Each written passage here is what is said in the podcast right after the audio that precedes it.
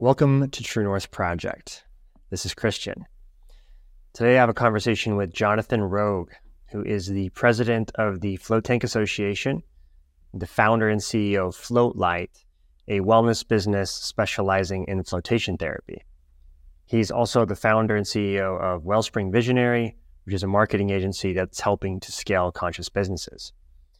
Tune in for a deep dive into topics such as philosophy, curiosity, and their connection to science, the nature of education and consciousness, Gnosticism and understanding the divine, the role and evolution of art in the technological era, integration of AI into immersive experiences, personal growth journeys that we've both been on and different spiritual explore- explorations, um, business development, creating immersive wellness experiences, transformational wellness architecture, AI language models as second brains or an extension of our intelligence, and of course, all things floating, as John is the owner of a float center, as am I.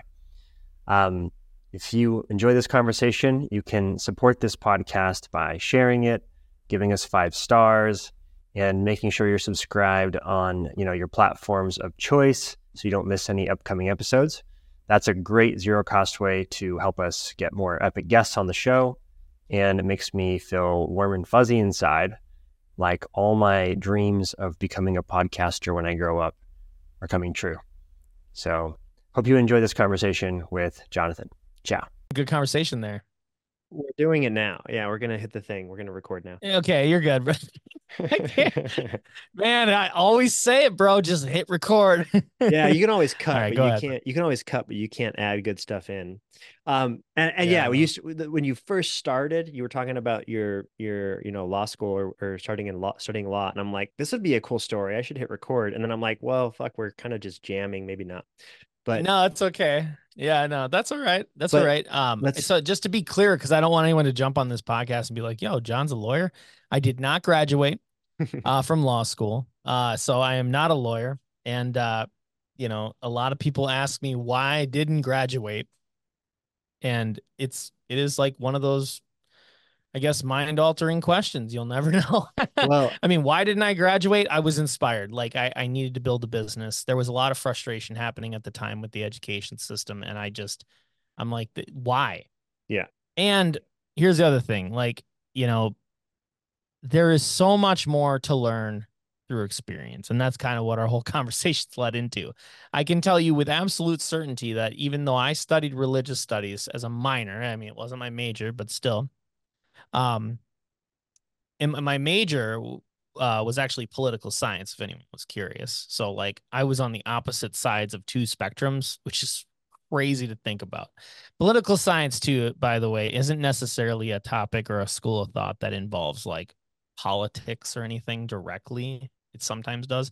It really is the study of how to conduct proper, statistically probable, and relevant research studies like literally how do you write a research paper correctly and not have like logical fallacies and other things it needs to be a, a peer-reviewed potential published document you know so anyway sorry i That went on a sounds- tangent that there. sounds like a valuable skill to have. But so uh, we're gonna put a pin in AI because that's where I hit record because we were about to go down the rabbit hole with AI, Mm. and I want to come back to it. But before you says I, I am not a lawyer, so this is an interesting way to start. What are you? gosh um let me tell you what i think i am well actually let me tell you what other th- others have told me i am There you go. uh, they actually think that I am an because I walked and and I think they thought this for a long time, but they think that I'm like an android or something because I said and and I said this before. I was like, I'm in the beta stage of my life. And you might know me as a programmer. So they'd be like, What do you mean by beta stage? And I'm like, well, you know, sometimes you can slip from alpha to beta. Um so I'm not like the final build, right? I'm not in the golden release version of my life. So, so you know, if you ask me where I am, I'm, I'm, I'm not particularly. I, look, I'm not an Android, at least not as far as I know, man. If this is some des, uh, uh, uh, Deus Ex Machina, going on here, then we got some. I'm sure that it's going to be on this podcast. People will be like, "Yo, that dude's definitely an alien or an android." But, but yeah, no, I feel like I'm. You know, if I was if I was talking like a programmer, man, like you know, there's different there's different releases. You know, I'm not. I'm I'm like in maybe. Am I in delta? Maybe beta. I feel like I'm in the beta. I really believe I'm in the beta. I'm beta testing my life right so now. So in, in programmer speak, what's the? Do you just add numbers or numerals, whatever, like letters, like delta, gamma? Do you just keep going mm. until you're at like what's the what's the very beginning of the build? You know, yeah. So that's a really good question. I think that you know, I think there is somebody out there that's like, it's absolutely this school. Like this is how you're supposed to do it. I don't really know if there's anything um, that really signifies what the start of a build is, but if we were to go off like for instance github for instance mm-hmm. um everything is just based on a set series of releases. So like if i was to say like and i think that's kind of what you're asking me like what is the first release?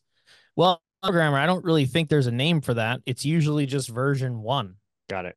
So like there's no there's no there's no title associated with it. You or maybe it's version you wouldn't go, this is version 0.01 because we haven't made it to one yet. That would just be an arduous task if you were building something, right, you know, right. like to version it out based on the subs, you know, yeah, like how yeah. would you per- determine the percentage of the amount of code you just wrote over the last six hours or something? Well, you, you could know? say, you could say that like, uh, you could say that in biological terms, a human or a, a, a zygote, so a fertilized egg is version like under, mm. it's like hmm. sub version one. It's like point point one or whatever.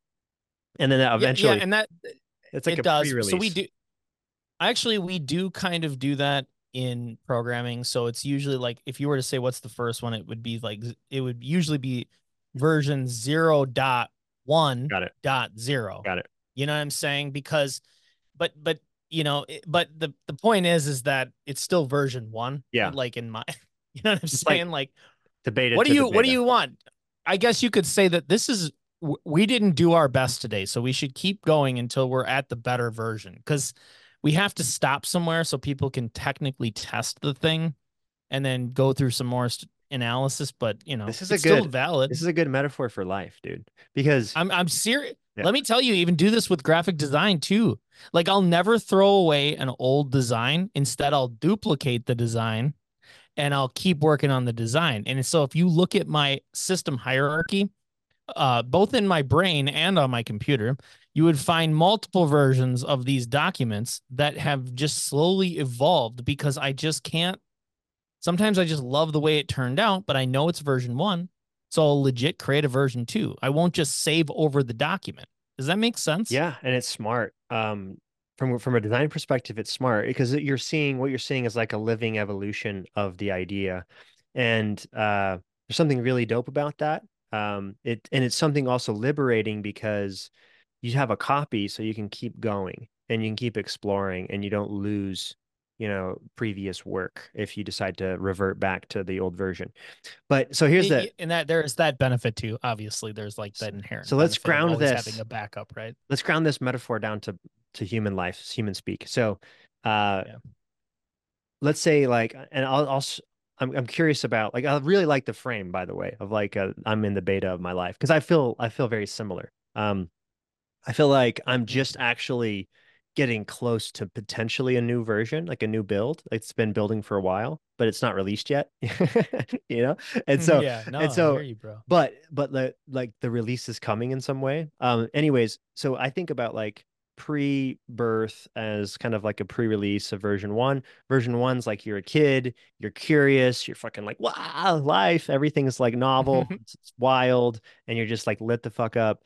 And then like uh somehow the environment devolves version one into like a worse build, and you get like a you get like a sad set of circumstances most of the time, I think, with kids where they kind of ended uh, end up in an ego build, a new version that's uh, in some ways it's more adaptive for sure because you have to adapt to your society that you're born in.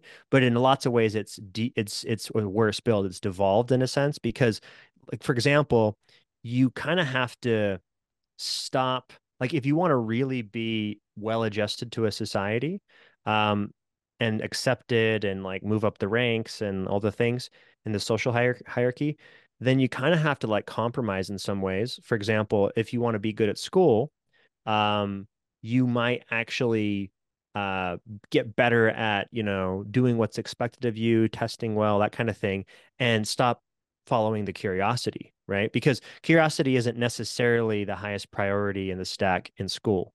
Um, and not and not in every school, but like say most generalized education systems. So I see, you know, human development, at least in our society, as this weird thing where you start out kind of like in a pretty great fucking build, and then it sort of gets devolved in a way because you you have to adapt to an environment, right? And then you get like all the toxins Yeah. from the food, big food, big pharma, Man. big chemicals, all the Man, things. I gotta tell you, I had to tell you, man.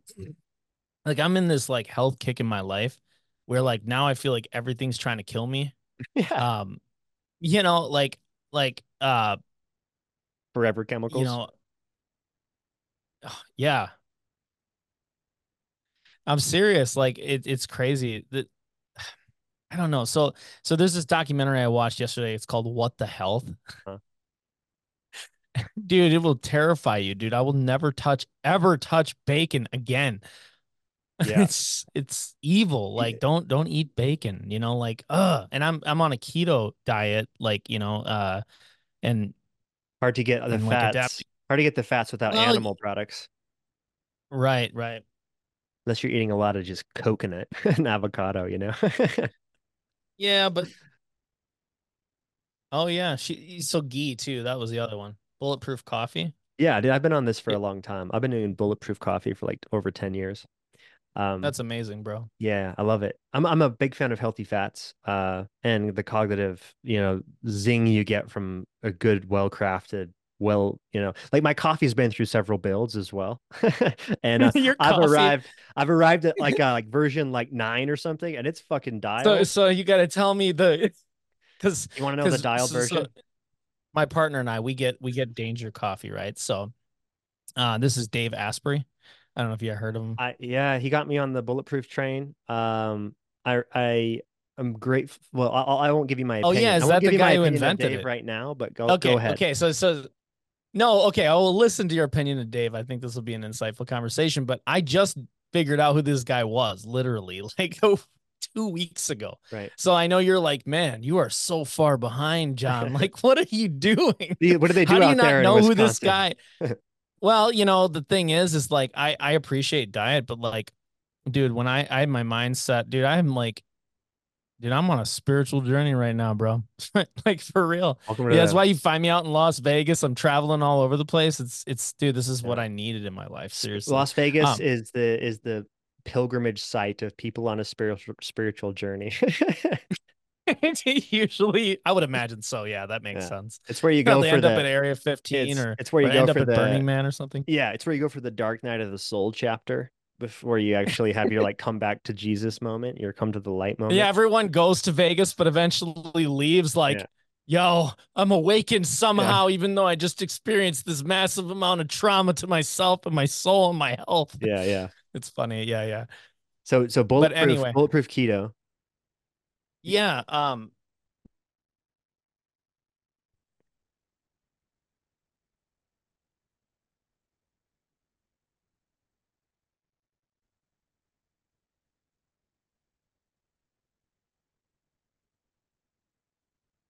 I lost your I lost your audio.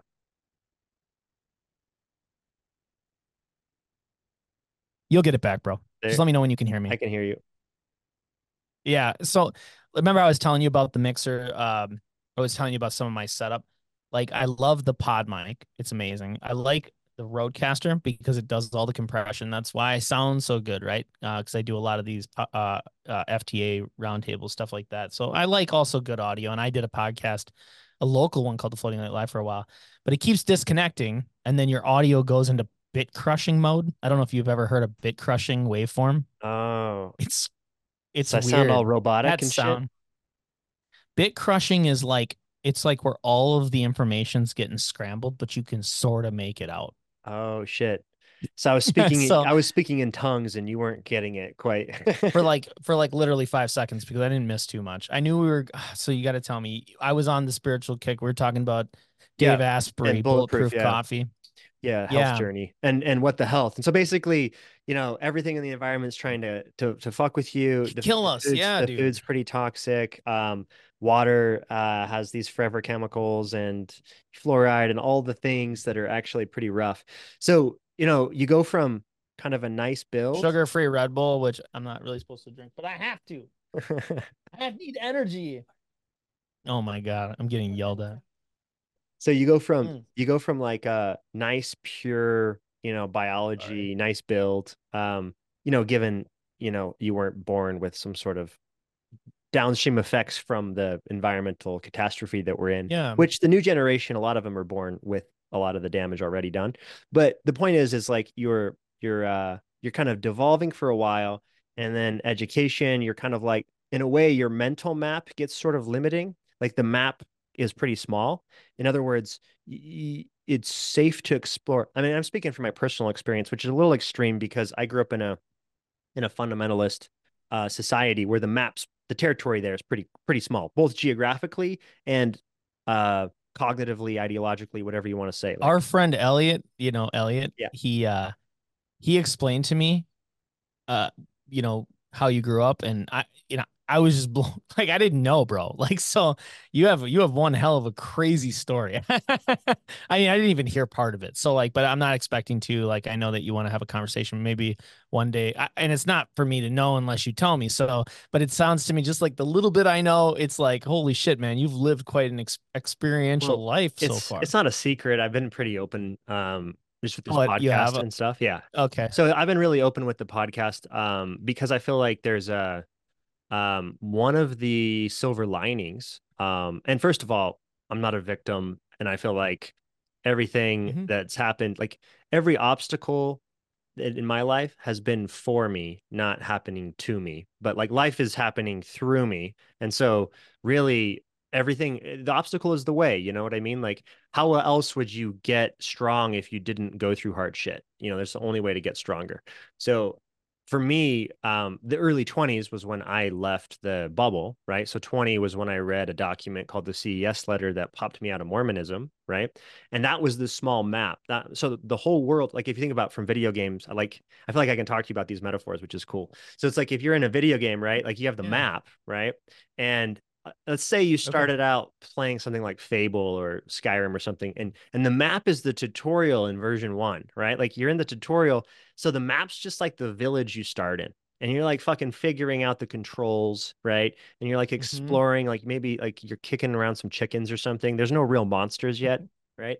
And and so like. So you're like a wireframe, like you don't have the textures. well, yeah, but you're just you're in kind of like the, you're in the Shire, right? Like you're in you're in the Hobbit, you're in Okay. Hobbiton. You're there's no real Ah, danger. go. There's no real danger, and, No and and it's like you're just sort of like figuring shit out, and you've been insulated in this sort of bubble, and then it's not until you get some sort of call to adventure, right? Like a hero's journey, where you have to leave the ordinary world, and your map expands, and you go into the other world or the underworld or wherever you want to call it and that's where all the you know the real trials and tribulations and the dragons are. So but those trials are in fact you know like joseph campbell would say the cave you fear to enter holds the treasure that you seek. So it's the actual you know the dragon at the caves you know he's guarding something important. So for me leaving uh say mormonism was a super critical bait like it was a shift from version two, I guess, to like version three. You know what I mean? Like it was if version one was like me as like a little kid, version two was me as like a kind of confused, less curious kid, um, kind of like adapted to a culty society. And then version three was me like as a rebellious sort of like heretic kid, like fucking I'm out, you know, and figuring out what else is there. Um, so you kind of go through these progressions, right? As you, Yeah. and I think I like to think of them as like chapters of a story, because you know humans are storytellers, and it kind of makes sense in our brains to think of it like Yeah. a story. yeah, and and when you when you talk about the versions of life, because this is like I mean, it's crazy that it comes as a result of my like how I think about myself, but you know, I guess we all adapt to how we think about the world in general. But when you even write code and you're adding things, so version one or version 0.1.0 is going to be an initial release. It's in beta and probably even in in some it could be even in like delta, like whatever you want to classify it as. And it's really just given out to the rest of the programmers, like the programmers' families get to distribute this to friends or something like that and be like, hey, go test that code, see what they think about it, and send it back to us. We haven't even gotten funding yet from a VC, you know. right. So we're still writing the code asking for venture capitalists to fund us, and we don't have anything to lose. And it's like, you know, maybe some of us are a little sketch. Like, should we give this to our friends? They might steal our code. And we'd be like, but we know there's so much more to program. So like forget it, you know, because that and that happens and it ends up on GitHub and somebody's like, yo, we got like the version the the pre pre pre pre pre beta to Twitter or some shit, and it's like, dude, what the fuck are you gonna do with that? Right. I mean, honestly, it's not gonna do. You're not gonna get get anywhere with that. But anyway, as a programmer, we write things. So think about it as as as infants, we're like babies crawling around, like we're using our arms, like in picking up objects, right? And it's like, what are these arms? Well, these arms are features you know?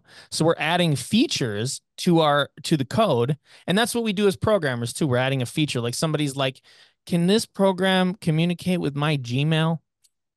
And then we'll add that api access in. Or somebody's like hey i really want a button here that says clear because it's not intuitive enough. And that's usually like a ui designer which uh, if you know anything about me I, i'm i'm like a deep level database programmer which is i like I don't really like the UI, so the user interface side, like I can do it, but I don't know. I'm all, you know, in probably about a year, I'll probably be interested in UI again, and then I'll just d- dive down that hole. I, then I'll be I, less. I feel like we in databases. I feel like we're both. We have a lot of there's synergies here for sure, like a lot. And uh, from the design perspective, I'm all I'm all user experience front end. Like I, I love I love that shit. Like to geek out on that. And it's not like I'm writing oh, code, but are you serious? Yeah, I love it dude we could we could really collab bro. No like if you if you think about if you think about you know really true the, the one of the most creative things i've ever done was you know create this wellness business. And the one of the funnest parts is thinking about it as a floater you know? Like as somebody who loves to float creating a uh a business for people who float you know it's fun because now you're like thinking about it from the user experience and even from a graphic design perspective and a website and like the funnel like the how am i going to get people to get in here and and how are and where are they going to mm-hmm. go from there right? Like that whole flow is really fun for me. And where it's kind of led i was not expecting which is basically right now i'm working on a rabbit hole. So basically you know you walk in the door to a wellness business to try you know a float or a cold plunge or a sauna or whatever and you know you're somebody who's probably a little bit more on the curious side you're coming i mean our brand i think selects for curious people and filters out uh normies in some ways i can say that's for certain yeah which is your messaging is all about like capturing curiosity and i love it and I, will say I think it's I think it's one of the best ways to go as far as this type of business because like people really do they do adapt to curiosity. Yeah, you know? I love that. I love it so much. Thanks, man. So like if you if you create a uh like and i love that you already do this you know you, you you play with like the idea of easter eggs in your center and people can like find free floats in your zen room and shit like that right? Like you're you're you're playing with that you know it's similar to meow wolf for some sort of interactive installation you know what i mean? Where you get you're kind of giving people the opportunity to choose their own adventure and to kind of find it's like an interactive world you know what i mean? And so i like the idea of creating a rabbit hole where the float center the wellness business is like a portal. It's like it's like the rabbit hole mm-hmm. right? Like a rabbit hole is just a threshold. It's a portal into a new world. So you walk into the, the lobby yeah. the lobby is the liminal space. It's the space mm-hmm. between worlds. It's like the platform nine and three quarters right? Exactly. like you're right. exactly how i look at yeah, it. yeah dude i love it. So you've got like crazy. you got like platform nine and three quarters happening in the lobby and you're like yeah we got to get your credit card because you know we live in the yeah, fucking it's, matrix it's sort of normal. It's not completely like like subverted your expectations yet. You know, like we're getting there. Yeah, but there's like little clues that this place is kind of different. Like the art hanging up, some yeah. kind of weird, and you're like, wait, what? And then and then you take your shoes off, which is the part of floating and the next to a naked guy. What? I'm sorry. Go ahead. So so then taking off the shoes, which is another kind of part of the ritual, right? Like you're kind of Mhm. leaving the ordinary world. You're taking the shoes off. You're kind of doing the papers or whatever, like the lobby stuff. You cross the threshold, which is a door that's closed. It's never open, and then it closes behind you, and now you're in the other world, right? Now you're in the other. Yeah. You've left the ordinary world. You're in a new world, and that's actually threshold two the 3rd and Mhm. final threshold is actually when you enter the tank so that's the that's a deeper inner sanctum type It is, threshold. and and see and see this is the philosophy, and you you've you have nailed it right on the head, bro. Like how yeah, I think it's like you, you you're a really good you you're you either adapt this or you just you're in the best podcast interviewer ever because you've unlocked my brain, or maybe you just have that instinctual thought process well where it came from because you're absolutely right uh, about what you're saying and how I visualize it. I just never really, I guess I never really described it like that, but I love your description because it's like so true. I try to transport people into another world. I really do. I- And that's the experience I'm trying to give them to the point where everything changes, not just the visual aesthetic or even that weird, like, you know, uh, you know, maybe like even through kin- like I don't know what's the opposite of like a kinesthetic approach to something where it's more like internalized the, the entire like experience is just like kind of developing. Interoceptive yeah exactly there you go interoceptive and and like but not just in the tank i mean like beforehand Mhm. so the temperature in of the environment slowly increases while you walk back to the ta- tanks i'm so detailed on this Mhm. christian um the lights slowly dim as you get back to the tanks and i mean there's a long walkway that people got to go through to get there and we call it the we call it the aquarium but it's actually like we call the entire experience the journey i love it so like the tank is not just that experience. The journey itself is as cliche as it sounds, because a lot of businesses like to say is we we provide an experience from the moment you step in the front door to when you, leave. And I like to think like, really, bro, like I gotta go through this stupid security check or I gotta I gotta say hi to some person greeting me. That's not part of the experience. Like literally, when you drive onto float lights grounds, the whole entire building is colored in a unique way. The building itself is just unique. It's like a it's like a Yeah. it's it's stucco texture look and and I mean I was lucky to be able to find something like this because I knew it was important. And Eric Anderson said it best. He said this place is like the float castle. And I'm like, dude, I know, right? But I also have all the lights on the outside, which is like overstimulating. In fact, Grant Graham uh uh said he's like, this is the opposite of floating. I don't understand how you get anyone to go into the place. And he was insulting me, but I was also like flattered at the same time because, well, clearly they're coming in, so Yeah, I yeah. didn't do something wrong, right? yeah i mean the flight. But yeah, uh, it is true. Like I really build an experience from even the outset. And here it goes even one step further, Christian. I build the experience from when they're interacting with us online. From the first time they see an ad, it's building an experience. love it And so when you expand your potential to outside what you think is a bounds to something or anything, you're limiting your potential creativity as a result. i hundred I, You know yeah what I'm saying? I do. I love what you're saying. Uh, highly aligned here.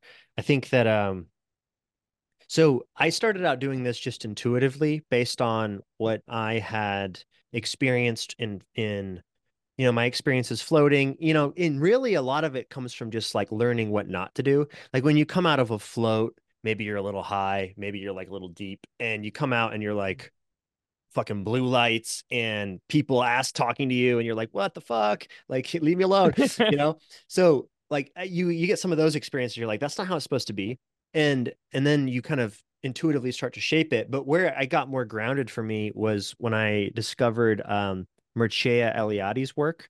Uh, he's a philosopher of religion um maybe historian of religion but i think he's a philosopher of religion. But basically he wrote the book or the textbook on um basically sacred and profane space. So the idea of of creating sacred space is something that humans have been doing it's one of the things that makes us different from other animals. We've been doing it forever. Like the idea of uh burying your dead right? Or or anything like that where you you set apart a space from the rest of the space right? Like uh and, and i'll bet you fire had a lot to do with this right? Like fire and light are being able to create light um with fire allows you to now des- delineate certain things from other things. And now you create, you know, like a cross, for example, which is a delineation of a sacred space. A cross is a symbol of of kairos and chronos, or like the infinite and the now, you know, and it, like the the basically heaven and earth, you know, coming together, and you're marking mm-hmm. it with a symbol. And so this idea of of we're already as humans just fundamentally hardwired into us we're already creating things as sacred and delineating things as sacred. Even if it's like you know i picked up one pebble off the beach and i put it in my pocket because it for some reason i wanted to. And it just like it felt different to me and i grabbed it. And now it's like to if you're a kid it's a sacred pebble you know what i mean? And and it's like it's going in your drawer with your other sacred items like you're you're collecting these things. So basically if you think about um you know isn't it isn't it amazing like the fact that as children we would covet such basic items? And it that feeling if you can still feel it to this day you have to like really dive into your inner child to know what that feeling feels like right and like what does it feel like to find something precious a small inanimate object and try to remember what that feeling feels like?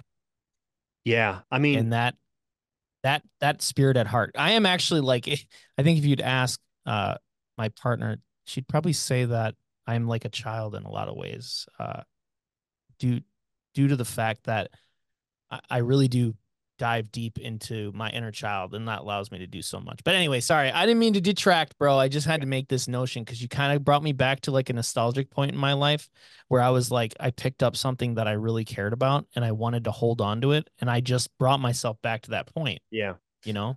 Yeah. You ever done that? Like, yeah, that's like I, I transcendental, like deep transcendental meditation practice. I, you know, the last time I can think of that I did it was not long ago. It was in September this is just what comes to mind. But um, I was on a three day fast and I went and hiked um, Charleston Peak, which is the the mountain by Vegas, the tall mountain by Vegas.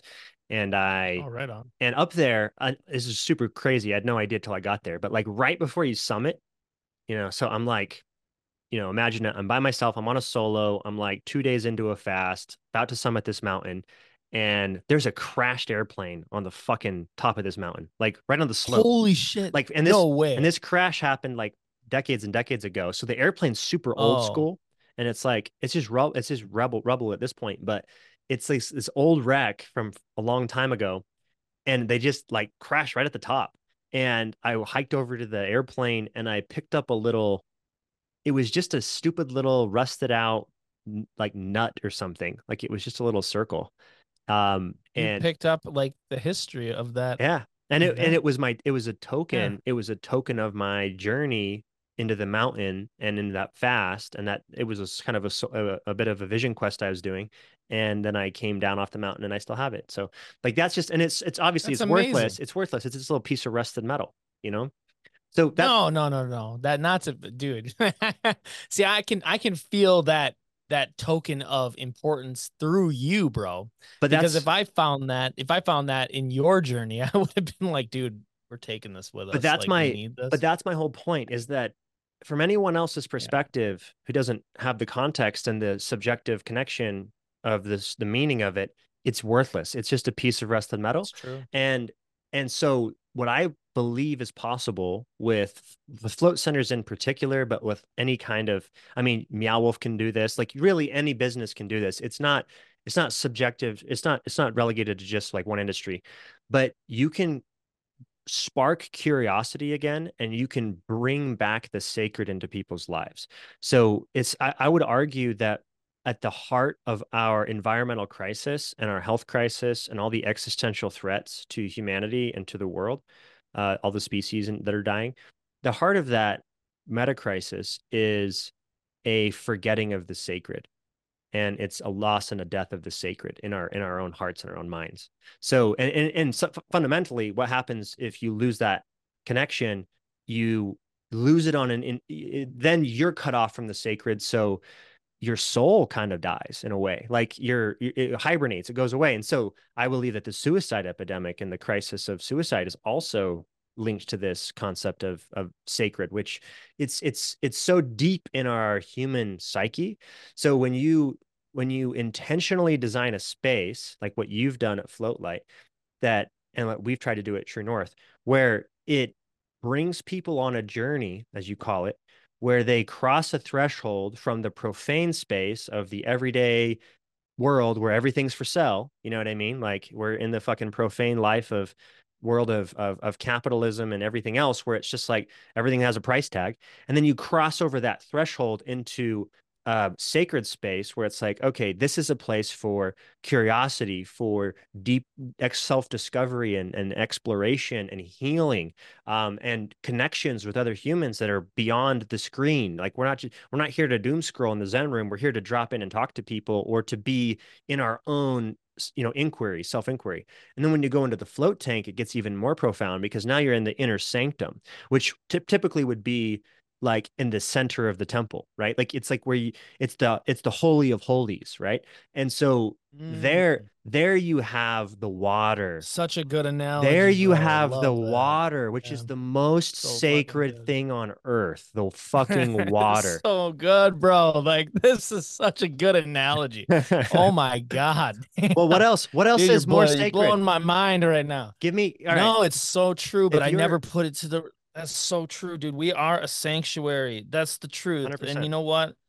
Uh, I mean, you know what? I feel it. It's not like I don't already represent Floatlight that way, and I think the guests do as well. But, but yeah, we're a sanctuary. We're like, like legit Floatlight, and your and True North is a sanctuary, and that's and it's ironic too because the new space we're building is called the sanctuary. But you know that that that's going to be even on another level, bro. Because um, I'm excited about that, but yeah it's like a sanctuary and and the ultimate part of the holy temple the most sacred space is the float tank in a way i mean yeah and you know it's, it's the, it is truly insane it's that, because yeah, that's it's where brilliant. in my experience with all of the other you know wellness healing modalities and whatnot right like i've i've had really profound experiences of healing, say in a Maloka with other people, you know, in like a medicine journey, where it's yeah. still incredibly powerful sacred space. And I'm not saying you can't have interpersonal sacred space where in fact it can be some of the most profound sacred space is the p- space you share with others but something about the float tank and its ability to because it's such a safe container for you to to shed every mask to, to to drop all of the bullshit away it allows you to get to a deeper sense of self than i believe is possible in any kind of social environment because there's mm-hmm. always the social self present even when you're deep in a psychedelic journey like you know like for example i've been on like a hardcore uh, I was in a hardcore experience on ayahuasca where it was very intense, and I was very self conscious of the fact that I was really ruining everyone else's experience because of my mm. you know my vocalness that was coming out and it was kind of all, all autopilot like i couldn't stop it it was coming up and and that really was like fuck i mean i i think there's value in that experience and i wouldn't want to have changed it but when i go into the tank i can have no reservations. If I want to fucking sing, I sing. If I want to hum, I hum. If I want to be silent, I be silent. If I want to cry, I cry. There's no reason not to be authentic in the tank. If you can't meet yourself fully authentically there, where the fuck can you meet yourself fully yeah. authentically? And this is I feel like this is something that I really should try to try to empower folks to understand is that emotional release um can happen in the tank and they should be comfortable with that. And you know, it's a really good point. Um, so you've given me much to, to ponder about on that front too, because I think that there's an there's an untapped potential for the tank and and just the float industry in general to utilize this tool as an even greater, more deeper, uh, you know, more appreciated approach, even by like the psych the the psychological community, the the community that's helping folks with like trauma and stuff like that, because um, I think there's something there for sure. So, so yeah, so so I I think I want I'm curious where you land on this particular question that I have. So um I know like in prior prior float conferences I've heard you know like uh so sort of a narrative that and I think this might have stemmed from John Lilly, uh, who's the inventor, obviously, of the float tank, for anyone who doesn't know. But basically, um, this idea that you should floating should be built in a neutral space where there's no programs. There's nothing programming the the the because he he likes to use this metaphor of the biocomputer. So hum, humans are a biocomputer. Yeah. It's a beautiful metaphor, and it might it actually might not even be a yeah, metaphor. It might just be literally true. Like yeah. we're a biological no, computer, right? And so your hardware was evolved, but your software was designed. Like somebody mm-hmm. downloaded mm-hmm. it into you via a particular language and an operating system that came along with it. So if you're in a float environment and you're going deep into self and you're kind of stripping away the layers of the programming and the operating system and you're going deeper and deeper into uh, whatever is at the core you know which i would call soul or something and then then or being you know the in, imperturbable center of being or whatever um, then the idea would be like don't put anything in the center that the float tank is in that would impress upon the person, keep it as blank and as neutral and as bland as possible. Um, so it's all about whatever's inside of them and not about what's on the walls or the vibe or the music of your space. What do you think about that? Like, do you do you agree with that? You mean like try to not have any stimuli and just make it a completely void of all stimuli as possible? Or you're referencing back to the biocomputer because I think you said two things here um, with the pre-meta programming concept from that John Lilly wrote about. Um, I think that that I mean just through my own uh I mean I've walked thousands of guests back to these tanks. So I feel like I've conducted my own little mini qualitative analysis. Um, and if I was to be really, really detailed about it, I probably could have quantized my experience anyway. But um, so I know what a guest needs to not know before going into this environment because I can tell you with absolute certainty that the subtleties of how you introduce them to this world will affect their experience without a doubt 150%. Uh, if somebody walked past you in the hallway and said it's cold and they were just joking and they could and the other person couldn't pick up on that sarcasm or comedy or maybe they were being honest that tank is going to feel cold, even if it was the perfect temperature, right? So all of these little subtleties do come into play before going into that environment because you're so deep. You're just so deep. And the float tank itself, it's true that, you know, reducing the stimuli to nothing is, you know, that, that I say that's a more ideal space. But Christian, I must tell you that I've worked on some projects here at Floatlight and they're still operational. I just I don't have a practical like commercial application for them, but I'm huge on automation. So in each of the little stars on the top of the tanks, because I have a Starlight cabin, it's a Superior float tank. Um, I programmed single addressable LEDs to each individual strand. And then we we bought this device called an Open BCI, which is a brain. It it uh, what's the name of it? It uh, like ECG, it does a uh, EEG scan or something. Yeah, yeah, sorry, yeah, yeah. But it's called Open BCI, so you can look it up, uh, and it's an EEG, uh, and it and it's actually taking 16 channels, so it's, it's 16 electrodes, and with the channel data, we're able to. Well, I was able to because this is a custom project completely. I was able to take that data, pull it out, and imp, and, and use it as functioning like changes to the lights on the ceiling. And what I think I've built is a biofeedback mechanism. so basically, people it, when it works, bro, I w- it works. Like you can wear this helmet thing. You're in a float tank completely, and you have to put a swim cap on. And I'm still working out the logistics of how you do this, but because I know it's dude, this is all boilerplate, completely bootstrapped, just John invention time, right? Love it. And so it's crazy and you wear this thing. I even I, I pitched this to Justin Feinstein. He's like, "Oh my fucking god, bro! Like, you, can you come to Maui and show me this shit?" And I'm like, "Yeah, bro, I'll come out there and show you." Just for the record, Justin, this... Justin Feinstein sounds a little bit more scientific than that, but go ahead. Nah, I'm well, kidding. Uh, so if you believe it or not, he actually said this to me because I talked to him, but he was also being unscientific at the time. So uh, we'll just leave it at that. And if this makes it on air, I'll make sure Justin knows that I do not question his scientific capabilities rigorous. by any means. He's rigorous and yeah, articulate. He'll, he'll, Yeah, he'll be totally fine with it. So um anyway, yeah, so you put this thing on your head and it's not like very pretty at all, bro. Like I told Justin, I'm like, dude, can I please get that EEG that's at the Tulsa lab? And uh and I and I still think he's I don't think he has access to it now, but he's like, yeah, let me get a hold of the guy. And I, I probably should follow up with him and be like, Justin, can you please get a hold of that guy again? Cause I just want that one thing that sits on the forehead, you know? And that would be so much better than this ridiculous open BCI plastic helmet that uh, clearly isn't very comfortable and is going to get water into it and it's not going to work.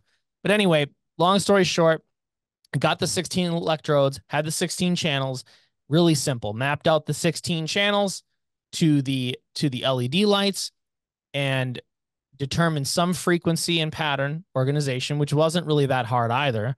And then eventually displayed lights on the ceiling. So we were able to take like like a baseline another unique approach, and so on and so forth. So you've got basically a uh, wearable that creates a biofeedback loop between you and the lights. So as you think you see the lights illuminate, is that kind of the vibe? Like basically, what's going on? Brainwave patterns are affecting me, what lights up. So let me tell you about the story about how this all because I did this thing and I was so blown away by the craziness of what I was doing that I didn't actually think about a scientific study and what this could be used for practically. I was just trying to create the color green, right? Okay. And I didn't actually and and so like you have to create a baseline. Like where's my mind if I'm not thinking about this device? Do you understand what I'm saying yes. here? Like I'm trying to get to a perfectly meditative state and record that data at the perfect time and try to figure out what the baseline is where I'm not thinking about the thing that I'm doing because I'm my own subject. yeah. It's weird. And so and and all I'm really doing is I'm taking I'm taking the data from my mind and I could have done this with another person. This is why it's not a practical application because like I can't how are we supposed to test this on everyone? And I mean, yes, it's true. There are certain like general wavelengths and frequencies of the brain that are calm enough to where I can map out it's it's almost like a history uh, a hysteresis. So it's like from a small point to a high point and i can determine that this is what the whatever range affects this function. So like the function could be like just stay at a static color.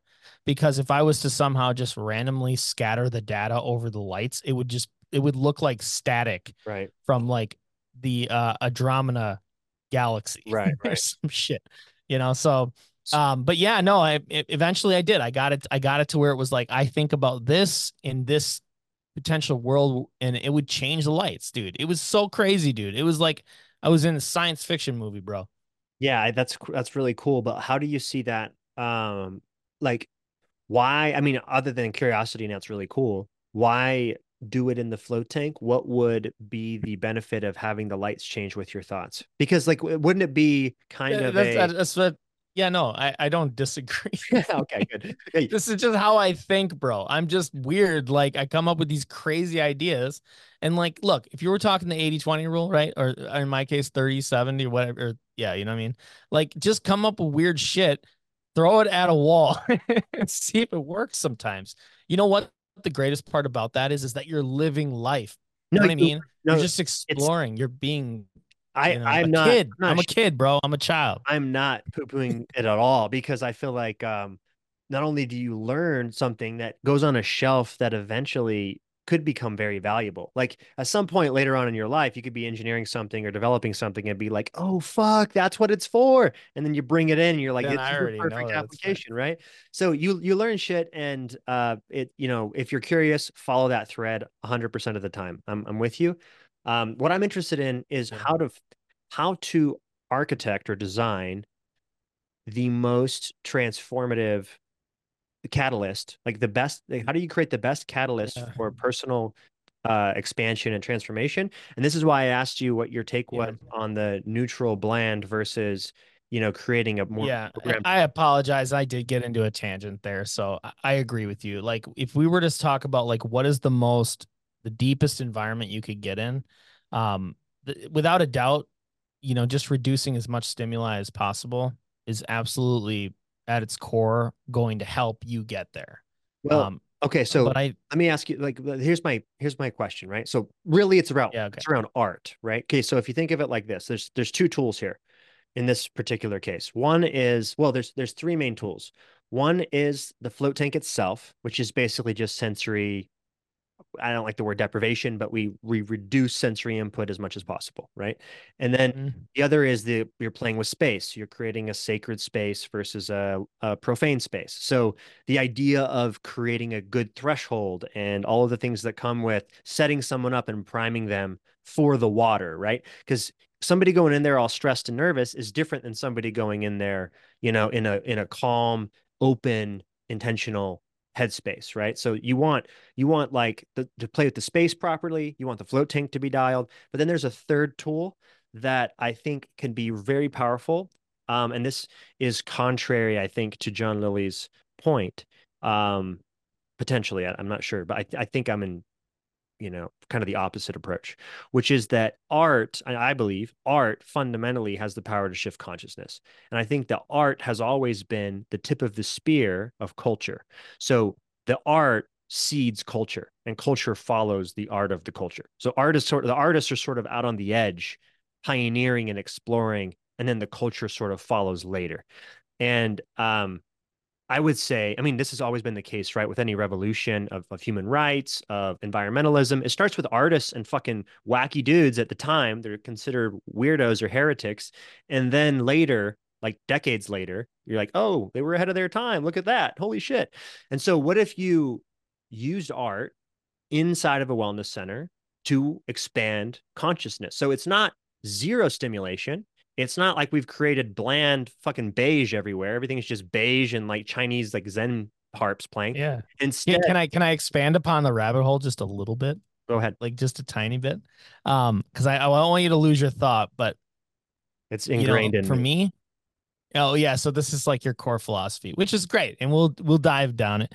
But like when I look at the art and the whole point of bringing up, remember it's like the artists they would be at the forefront of the revolution. Um, I really believe that art as we know it right now is in a is in evolved to the point now where the new artists are going to become programmers and prompt engineers.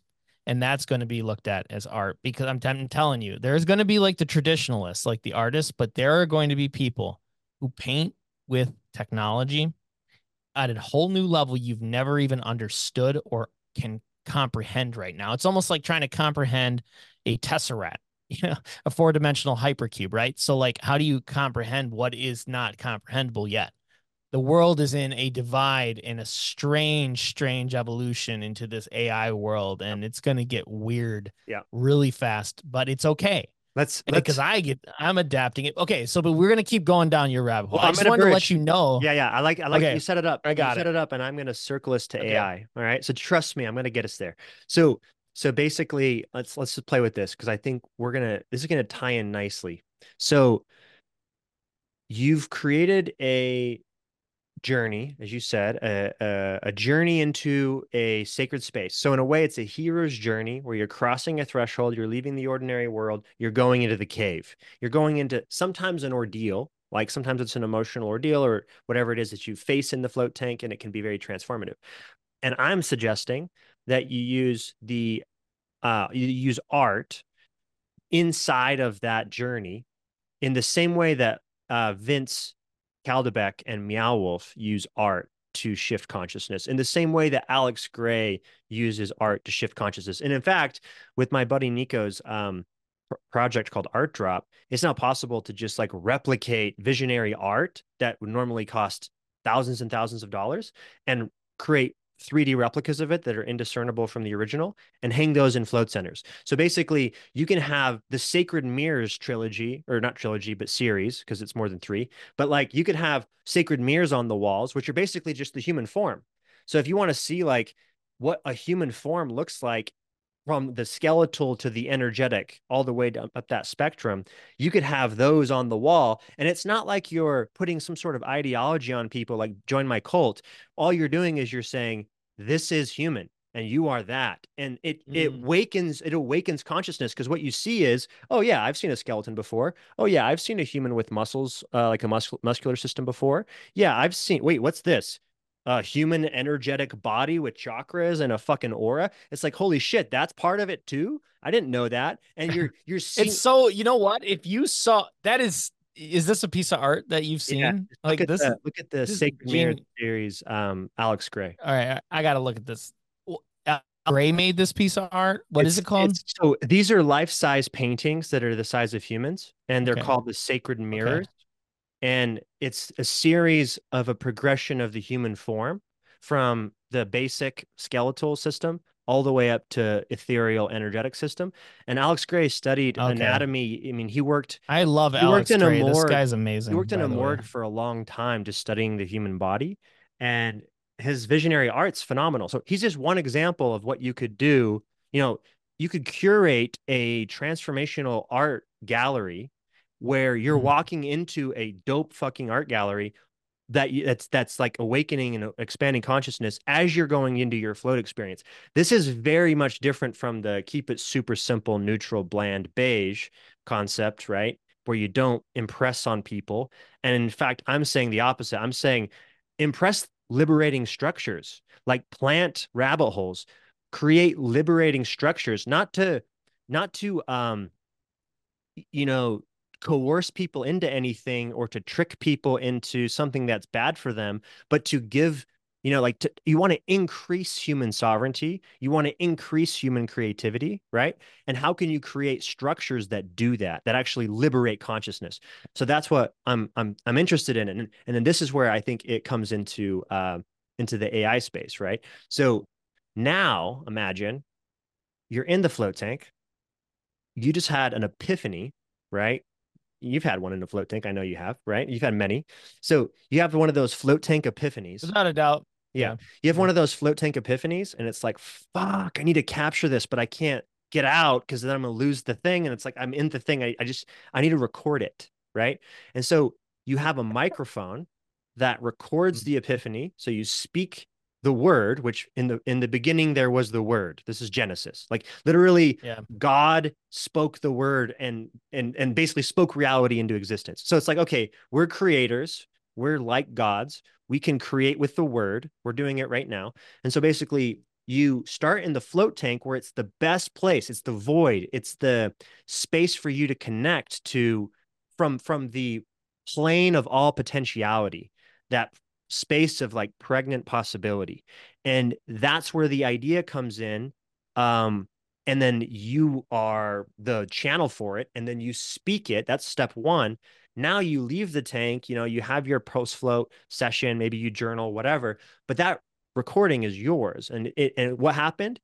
Well, the well, there's you can get it depends on how weird you want to go. One is it just went into an audio file, which you then file into your, you know, AI powered second brain, built in some awesome tool for organizing and becoming an extension of your intelligence. Like I'm building a notion, or you could even have that mic be a two way uh, AI assistant, and you can actually have a conversation so that you can, while you're in the float tank, walk through this ideation process and that AI is writing and recording everything that you're doing as you go. So now imagine this: you've just you've just reduced the lag time from ideation to manifestation massively by being in the perfect space for the ideation to happen. I mean, think about how much gets lost when you go from floating to writing it down an hour later. How much did you lose? How much can you actually bring Mhm. back? Yeah. Um, in fact, like the whole the whole premise that you're making here is something that I think that almost every may, maybe I'm wrong, but I feel like a lot of people had to have thought about. In fact, I've had guests come out of the tank and be like, "Man, I really needed a voice recorder. Yeah. I wish you had a voice recorder in there." And I'm like, "Yeah." I, I actually thought about it. I'm like, many times I'm like, you know, it'd be cool to install that.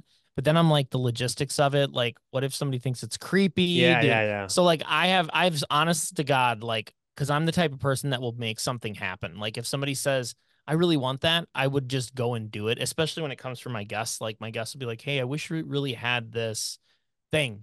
And I'd be like, Oh, just come back in a week and you'll and we'll and just just come back next week if you want that thing. And and they'll come back next week and we'll have that thing, even if it's just for them. Uh, just because you know why, why the fuck not Yeah. especially if it's super cheap or something but even if it was expensive and enough people were like, dude, you really need this thing, I'll break down and be like, all right, let's just get it for them. You know, like we they need it. you know, like they need this fancy hair dryer or something that changes your life. like whatever. I'll get it for the makeup room, okay? Um right.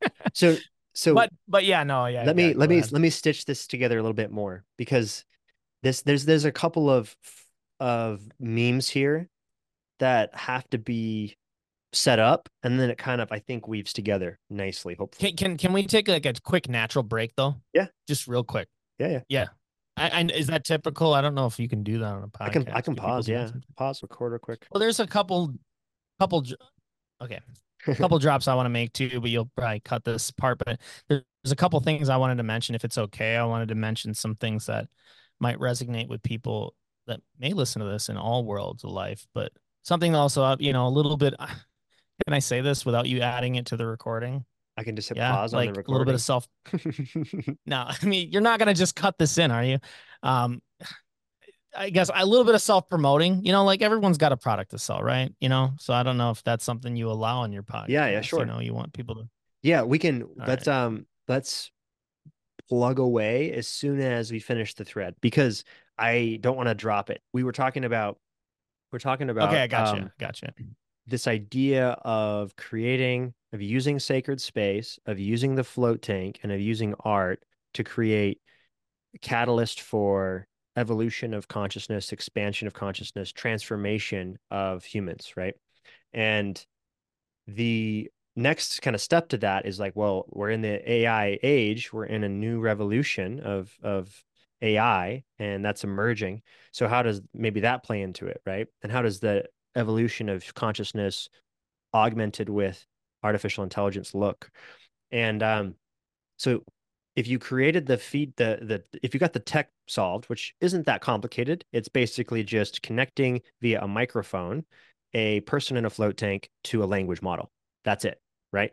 And then Mm, Yeah, in today's world, yes, that this would work for sure. yeah exactly. So you you connect the microphone to the person's voice and that voice goes to language model. I guess you would need some sort of speaker if the ai was going to speak back to the to the person in the tank right so but the point is is you could have a particular language model and you alluded to this earlier in the Mm. conversation and this language model is the language model that's trained specifically for you in other words this is your ai bot this is your ai language model this is an extension of your intelligence and this ai is trained exactly on your brain what i mean by your brain is your second brain so you've created a digital framework, an architecture that was designed. It was actually kind of like a lifestyle design exercise where you designed how you wanted to create your digital life, in other words.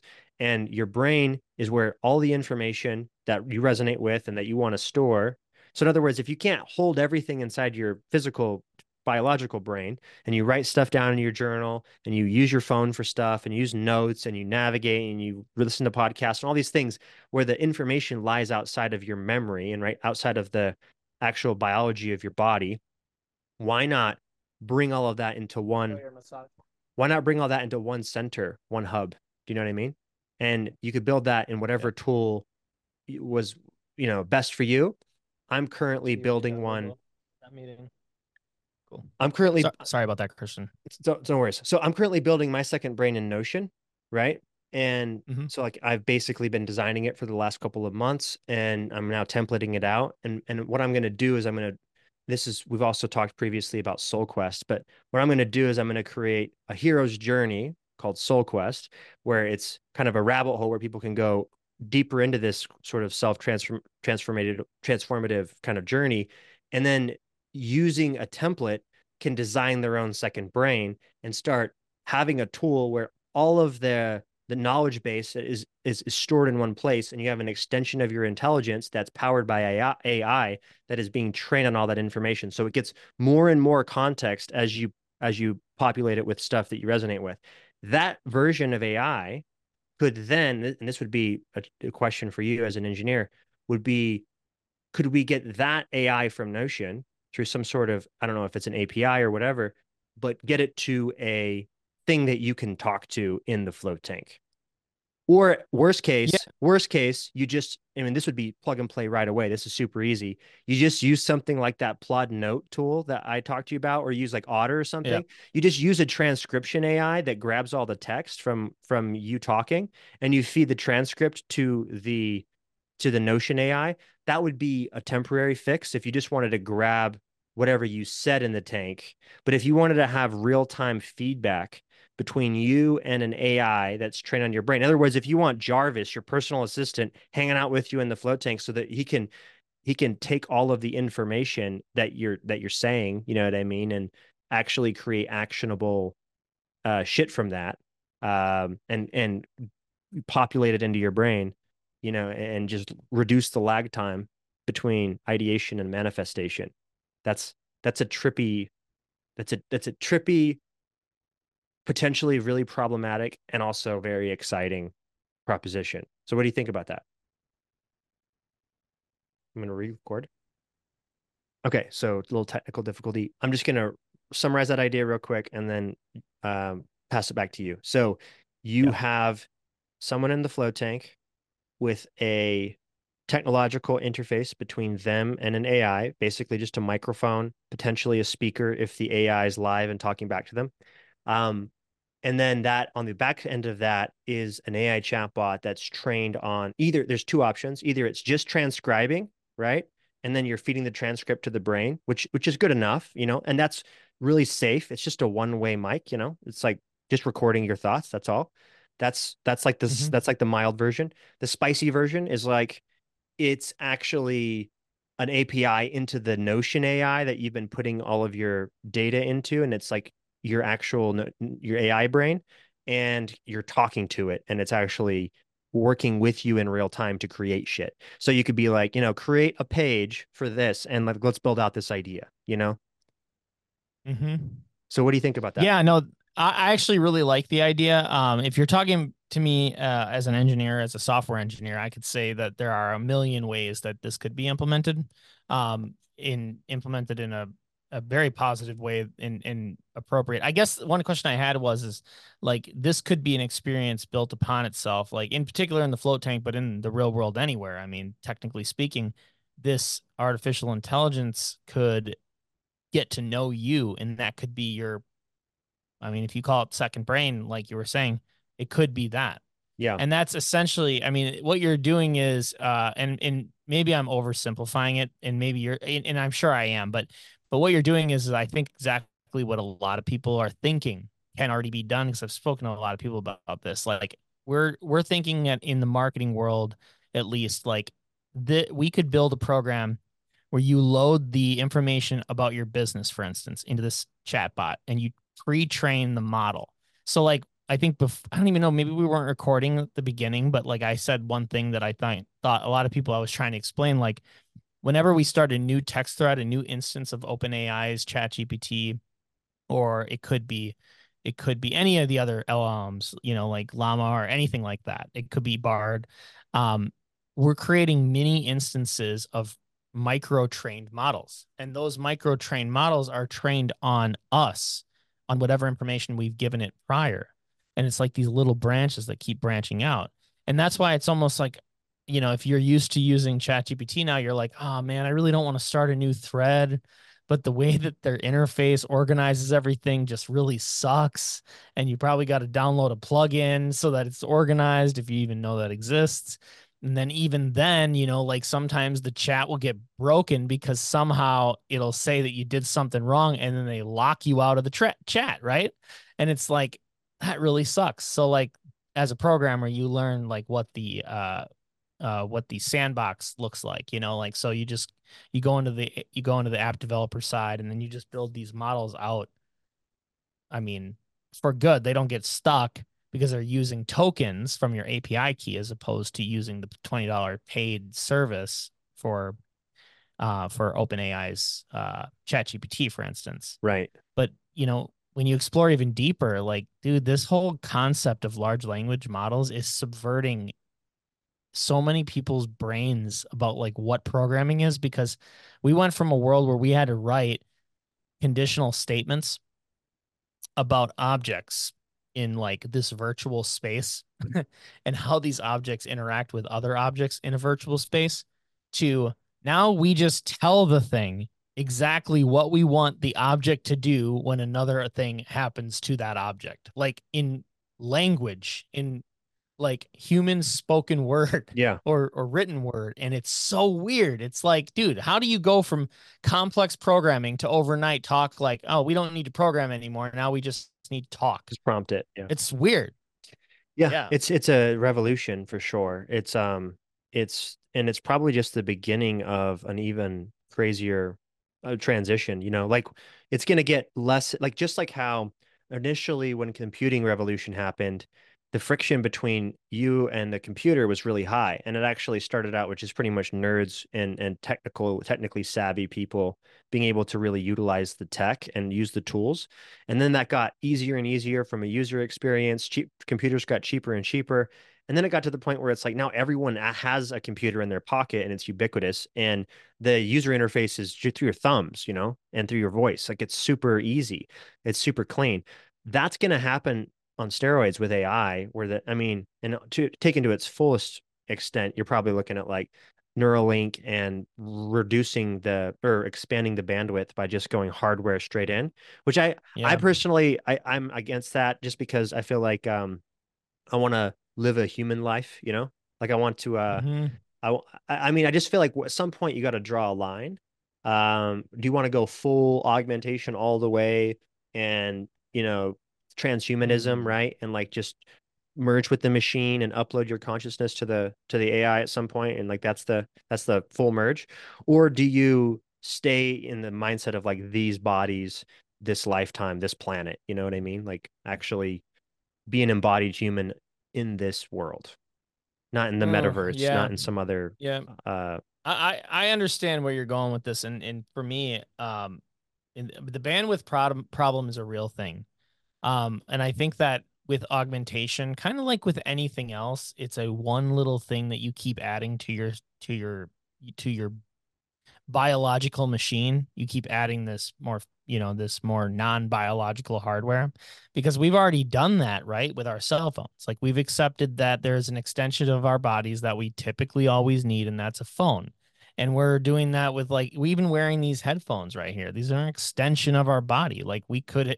we could have made a conscious choice just not to have this meeting and i'd have had to fly out to you and i'd have had to speak to you in person but we make the choice to adapt certain pieces of technology that would be considered biological augmentation. Yep. So all it takes is a matter of time before something comes out where increased bandwidth uh, of our of the potential of how we get information into the device because right now using our fingers or even using our mouth is slow it's so slow it's like at magnitude slower than anything where the, the computer is capable of handling in the first but place. it's better than it's better than thumbs oh i mean talking is better than thumbs but thinking yeah. is i mean thinking is is the ultimate yeah, thing. and like, that's why neural and that's why Neuralink's going. You know, you're talking about doing it with yeah. lights, right? Like you created a Neuralink with a, a, a rudimentary Neuralink device with an EEG helmet and lit up some lights, yeah. which is cool. But like now, imagine it's like it's like eight bits of potential. now imagine you've got a fucking highway of information between you yeah. and an AI, and it's just like plugged right in. I, I I mean I see I see the advantage, you know, I see where it's going and maybe I'll be at some point some sort of obsolete boomer type person who just like didn't plug in all the way and maybe I will I don't I don't know like it, will depend on how it kind of rolls out I'm just I'm I I have a problem I think it's kind of a rapture ideology um in some ways to just like like in other words if you go back to that conversation around what's sacred to me being a mm. human in this body on this planet being being an embodied human present and like it's good enough. Like I don't need to go full machine. Do you know what I mean? Um, like I want liberating structures. I want the machine to liberate me to be more human, like to to actually be free to go rock climb and to be with my future kids, you know, and to like hang out in the human ways. Like I don't want to always be plugged into a uh, matrix where it's always, you know, where I'm in some sort of digital land all the time. Like like Zoom is fine, like because I love talking to you. Like this has been fun, but I would Oh, way yeah. rather I would rather we rather do it in person. Oh, me too, bro. Like honestly, like that trip to the top of that mountain. I don't know. I it- you know, the way that you talked though, you were so ambitious that you were like, "Yo, uh, I'll I'll straight up have a podcast on the top of the mountain. If I mean, if it's a thing, we'll do it." Because we were talking about the sprint van, remember? Oh yeah. Uh, the sprinter van, Huh? and I'm like, "This is so cool." Because I've never really been in a sprinter van before. Like, so the yours was the first I've ever really seen, and in my life, and so I'm like, "Hmm."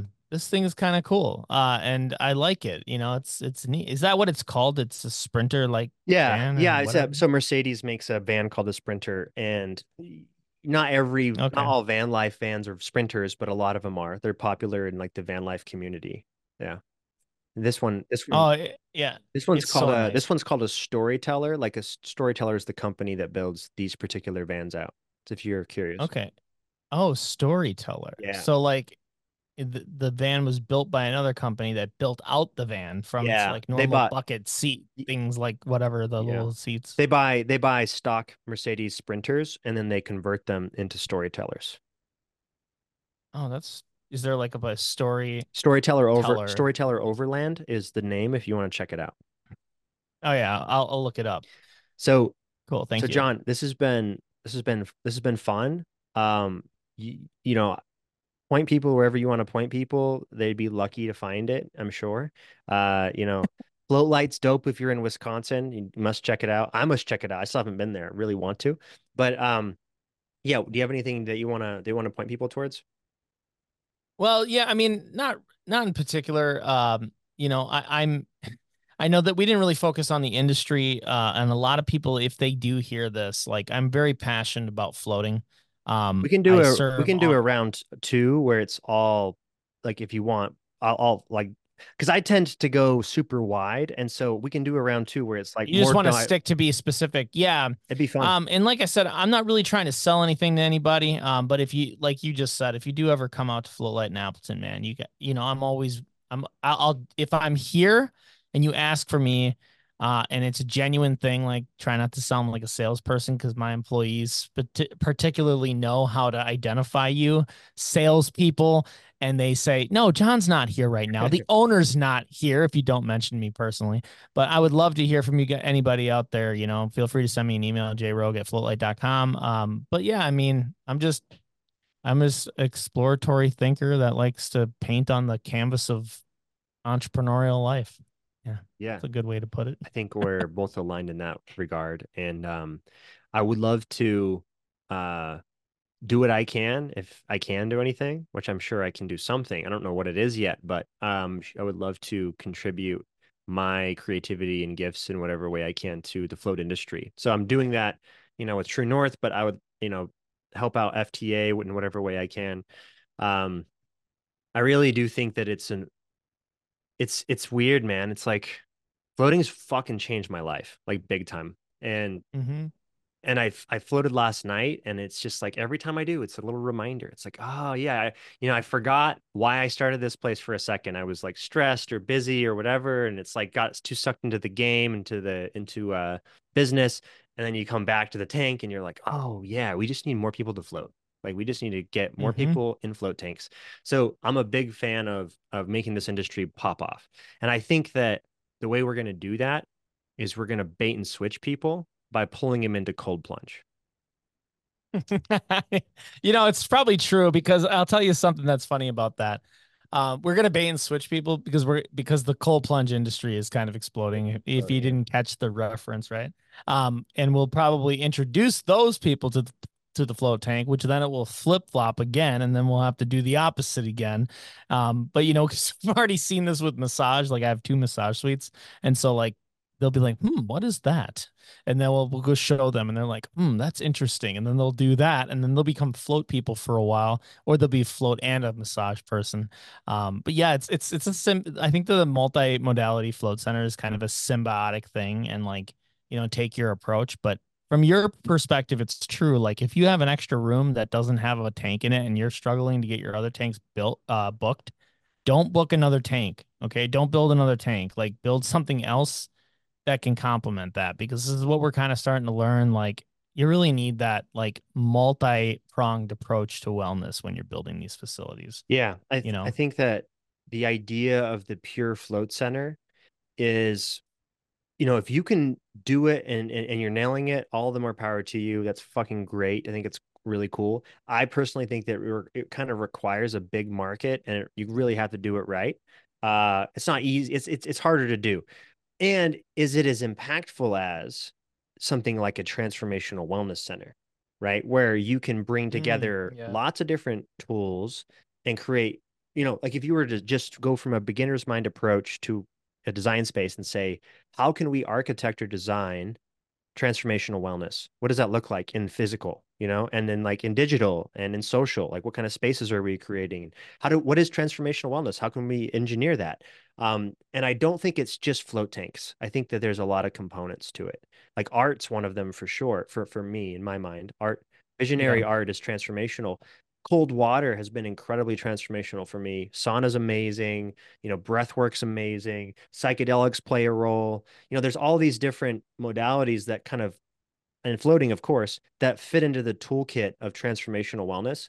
So I think if, you know, it's you're trying to turn an industry around or really pour the jet fuel on it, I think that um bringing in a different mantra than just float center and it's more around you know wellness center maybe transformational wellness center that seems like I mean, to me that feels more like not just a better business model but it feels like what the world fucking needs like we need to figure Mhm. out how to transform our society in some way because we're heading off of a cliff Yeah, I, I I absolutely agree with that 100%. Um, and you know, when Floatlight first started my business, it was just a float center, right? I only had, I actually started off with two tanks, and then the third one I finished building, but I started off technically with three, three tanks, one facility, and that operated for a year or so, year maybe a little bit over a year, and then I added the massage suite. But like, it was hard, you know, the first year just getting the thing off the ground. I had a lot of momentum from the community,